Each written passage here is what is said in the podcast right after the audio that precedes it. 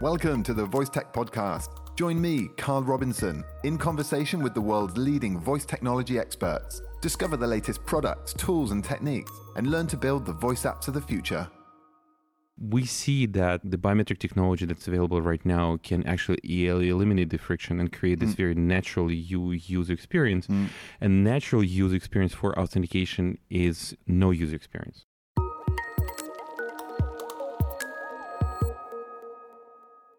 Hello, and welcome back to another episode of the Voice Tech Podcast. My name's Carl Robinson, and in today's episode, recorded on the 15th and 16th of January 2020, you'll hear four of my favorite conversations from the recent Project Voice mega conference in Chattanooga, Tennessee. So, in episode 54, you heard the agencies. Well, this time, you'll hear from some brands and technology providers. First up is Alexei Khitrov from ID R&D, who comes back on the show to give us an update on their latest features, including their prize winning results on liveness checks. Next up is Ron and Noah from Trinity Audio, who present their innovative features of their audio content solution. I also speak with Laura France from the consulting firm ICF, who tells us her story of building a voice app for a utilities company. And lastly, I speak with Zach Gerard, the project manager at Park University in Missouri, who tells us how students are not only using Alexa to access university services, but are also learning to build Alexa apps in his voice development club. So it's very exciting. I learned a lot from talking with all four. You will too. If you couldn't make it to the conference this year, then this is definitely the next best thing. So stay tuned. I also make a, a big announcement today. I want you to check out our new shop at voicetechpodcast.com slash shop. Uh, I'm very excited about this. Uh, I don't think there's anything else like it in the voice space at the moment. I'm currently adding more and more products, but on the shop at the moment, you can find conference tickets with huge discounts, and I'll be adding more each week. Courses to learn conversation design and development. And if you have one that isn't listed, then please contact me and I'll add it. Advertising services in order to be able to promote your brand through our channels. And there's some discounted bundles there and special offers as well. And Voice Tech Pro bundles, so you can get your own premium feed, no ads, bonus content, and possibly a free t shirt as well if you're lucky. So it's a new feature. There's many more products on the way. I'm going to be adding uh, various things like t-shirts and merch, books, and much, much more. It's all at voicetechpodcast.com slash shop. Definitely go and check it out and uh, have a look.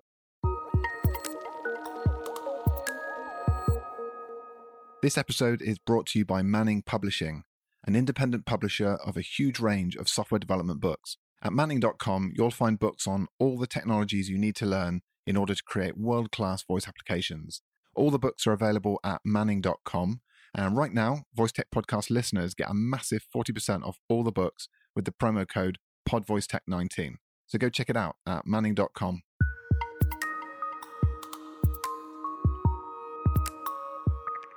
Just a quick reminder that full episodes of the Voice Tech podcast are now only available for a limited time after release.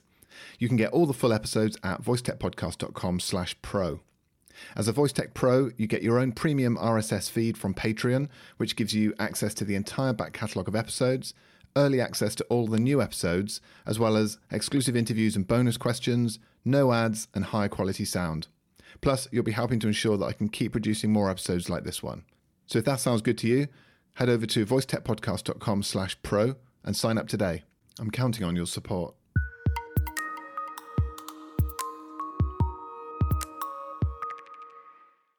Excellent. I'm here with Alexei Khitrov, the president and co-founder at ID R&D. Hi, Alexei. Hi, Carl. How are you? I'm very good and uh, really happy to meet you finally in the flesh. I know we did a, an amazing uh, podcast episode a, a while back I got really excited about the technology.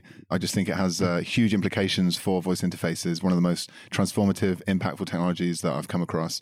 So I'm really excited to get an update basically on what your company's been doing. Sounds like it's going from strength to strength as it is. You've got investment, I understand, and uh, the product's developed. So um, give us an update then. Um, or first of all, why don't you introduce what ID R&D does to the people who didn't listen to the last one, and then we can get the update. Well, ID R&D is a developer of core biometric technology that mm-hmm. allows mm-hmm. to identify and authenticate people by the way they speak. Okay. We look at the biometrics and the authentication. We look at this process as a comprehensive process. Mm. So we believe that a good technology must be answering two questions: mm-hmm. Is this the right person? Right. And then secondly, is this a person? Ah, I see. So at our age of you know deep fakes and yeah, and they call that um, liveness detection. Is that right? exactly So it. one, the So- first one's authentication, or is it and the second verification? one is well, these are similar terms. Similar Uh, terms. Okay. and we're not going to go into details because we can spend a lot of time Yeah, uh, sure. uh, all, on, all on that. But our TEO technology can do both liveness detection and authentication. Uh-huh. And what we believe is very important for the adaptation of biometrics and for the adaptation of the security mechanisms is that the concept of frictionless user experience Yes. when we meet our friends and family, we don't start the conversation with showing our driving licenses or sharing passwords. Um, Not usually, yeah.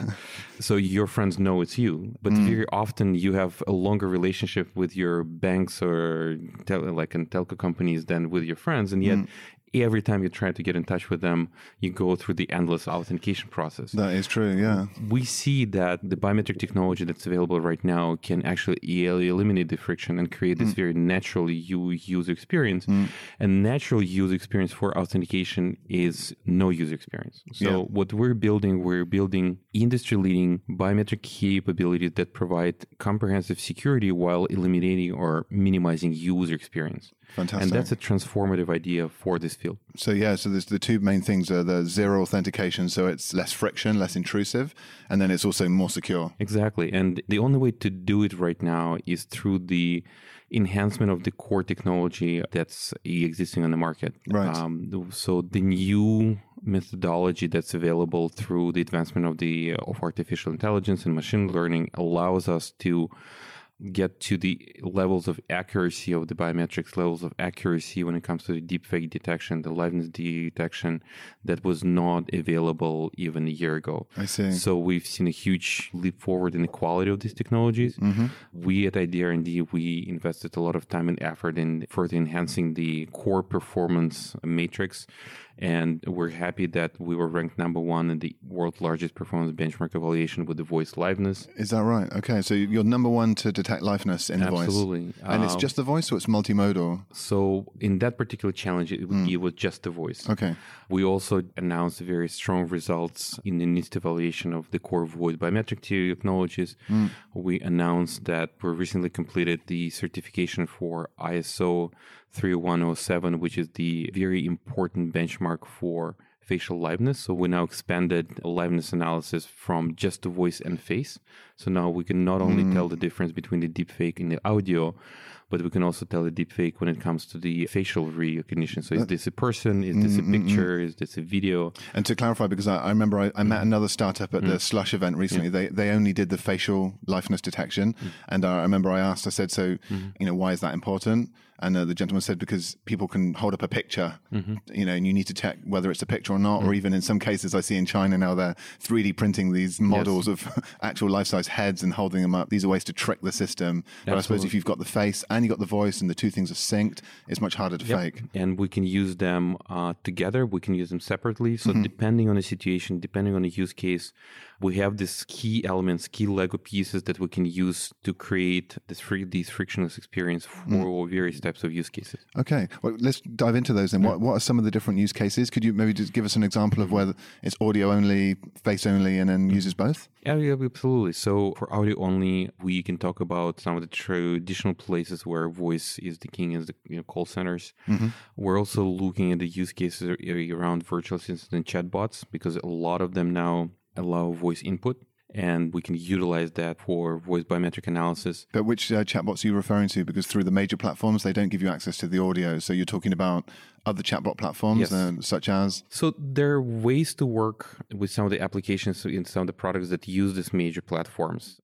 We cannot use the major platforms when we use their own hardware, but when uh, different types of hardware are utilized, that's totally possible. Oh, I see. So you intercept the audio before passing it on to if- Alexa, for instance. Yeah, so if Alexa is integrated with a, a car, with different types of smart home devices and, and so on and so forth, so there's a third party device that actually collects the audio before they send it to Alexa. I So see. be- in parallel to sending it to Alexa, they can also send the audio to our algorithms that can Mm. provide the security piece kind of in parallel. I see. Have you encountered any challenges there where you would want the response from Alexa to obviously be based on the response from your services? How do the two work together if you're firing it off So at the same uh, time? the- so this is the challenging and exciting part of the integration. So Mm. the number of different ways to address it. We work with some of the partners that work, some of them even at a chip level, you Mm. know, to collect the audio, to uh, do some additional analysis of the audio. I see. And we work in close contact with them. So sometimes,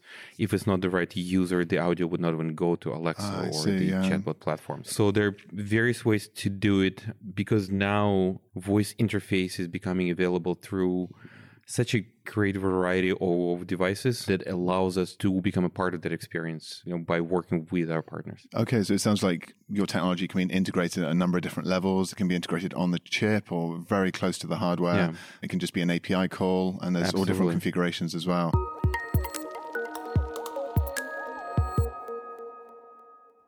Here's another voice event you're going to want to put on your calendar the Voice Connected Business Europe.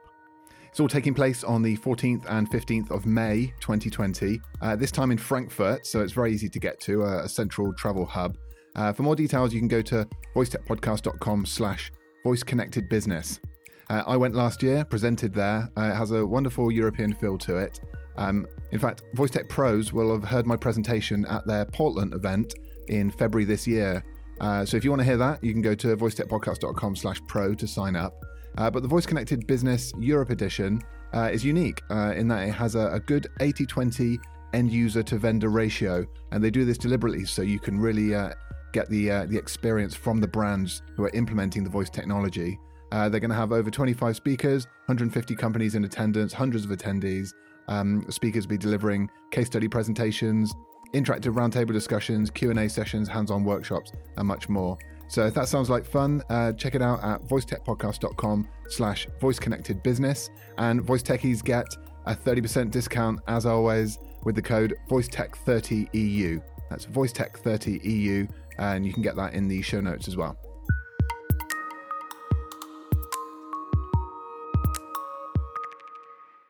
What's been the greatest demand so far? I mean, who are you working with? I don't know whether you can name any names. What kinds of companies are you working with?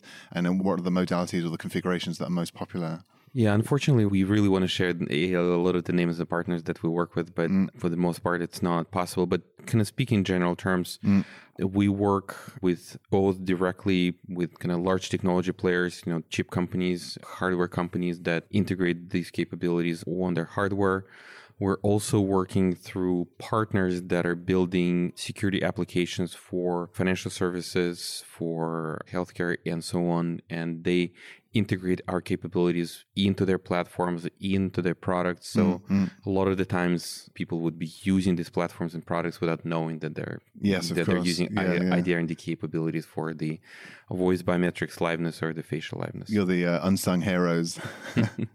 but um, I mean, the, the next question, obviously, on everyone's lips is: Are we likely to see this appearing in the major platforms like Amazon Alexa, Google Assistant?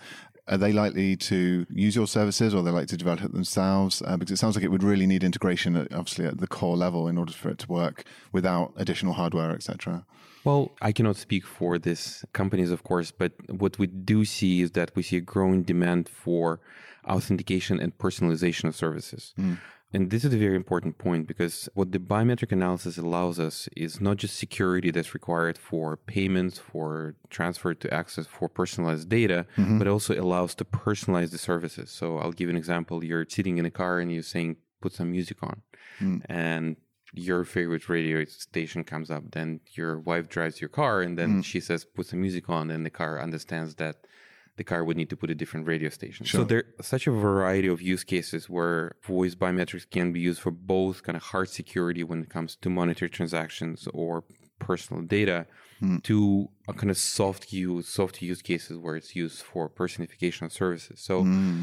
I think that the recent advancement in core technology, the recent advancement in liveness would create such demand that we will be seeing these capabilities both on third-party devices, but also on, the, on all the major platforms. Okay, very exciting. Is the reliability or the accuracy of the detection at this point sufficient for things like online payments now? Yes. It is. even for payment of large items. You know, we're not at the early days of PayPal where you could buy, you know, like 20 bucks max or whatever. But yeah, so one of the mechanisms that we see on the market that helps to address this particular issue is called dynamic thresholding. Mm-hmm. Basically, any type of the biometric analysis is a probabilistic score, mm-hmm. right? So in return of the analysis, you're getting the probabilistic score. So mm-hmm. one of the best practices that we advocate for is that depending on the risk profile or a particular transaction, mm. you can set a different type of threshold for different types of the operations. So I if see. you're wondering where the nearest ATM, mm. you really don't need to have a Fort Knox type of security. If you're transferring a million dollars, you certainly do. Yes. So you can play with those thresholds. You can make more secure transactions more mm-hmm. secure, or you can